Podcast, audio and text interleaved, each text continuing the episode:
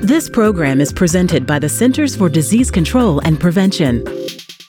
Welcome to Aging and Health Matters. I'm your host, Dr. Paige Armstrong. Alzheimer's disease is the most common form of dementia, but not all memory loss is related to Alzheimer's. CDC scientists analyzed information from more than 250,000 people in the United States who reported worsening or frequent confusion or memory loss over a 12 month period. These types of symptoms are called subjective cognitive decline, or SCD. One in nine people, 45 or older, reported confusion or memory loss, and of those, more than half had not talked to a doctor about it. Today I'm talking with CDC's Chris Taylor, PhD and lead author of the study Subjective Cognitive Decline Among Adults Aged 45 and Older. Welcome, Chris. Thank you very much, Paige.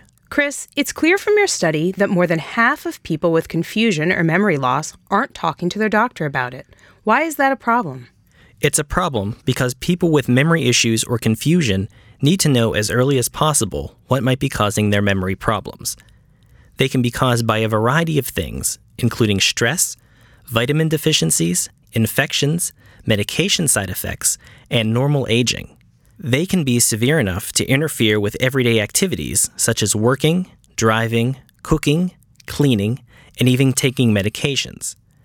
Memory problems can also be the result of Alzheimer's disease or other dementias. Alzheimer's disease is not a normal part of aging. However, Alzheimer's leads to problems with thinking, remembering, and making decisions. It's a progressive disease that can be fatal.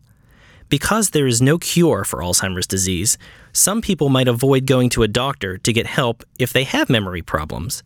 But an assessment by a healthcare professional is really necessary to help figure out what's going on. If memory problems are the result of Alzheimer's disease, a healthcare professional can assess the problem and discuss possible treatments and issues, such as medical care, managing other health conditions, and caregiving it's important for patients and their families to get appropriate information and referrals. Your study also revealed that cognitive decline has associations with age, education levels, and whether a person lived alone. Tell us about that. Sure. The frequency of memory problems increased with age from more than 10% among adults between 45 and 54 to more than 14% for people older than 75. Interestingly, cognitive decline was lower among college graduates than among those with less than a high school education. In fact, those without a high school diploma are twice as likely to have cognitive decline than those with a college degree. Also, nearly 14% of people living alone reported cognitive decline. Everyone should talk to their doctor about any kind of memory problems. The data we analyzed were collected in 2015 and 2016 from 49 states, Puerto Rico, and Washington, D.C. It's important to note that cognitive decline can be a symptom of early stage dementia conditions, including Alzheimer's.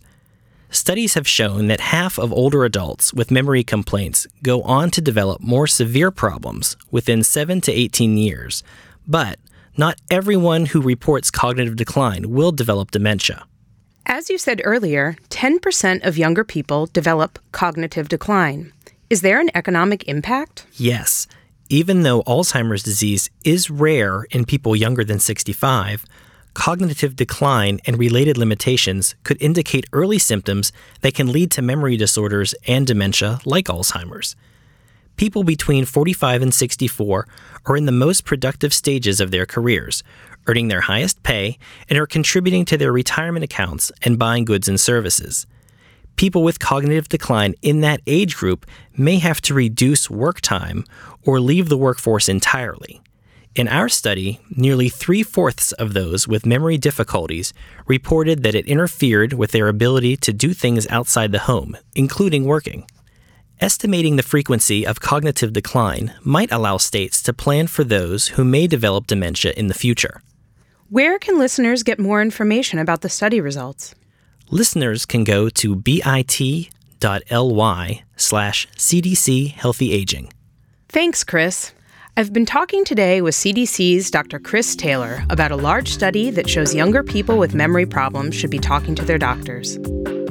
For the most accurate health information, visit cdc.gov or call 1 800 CDC Info.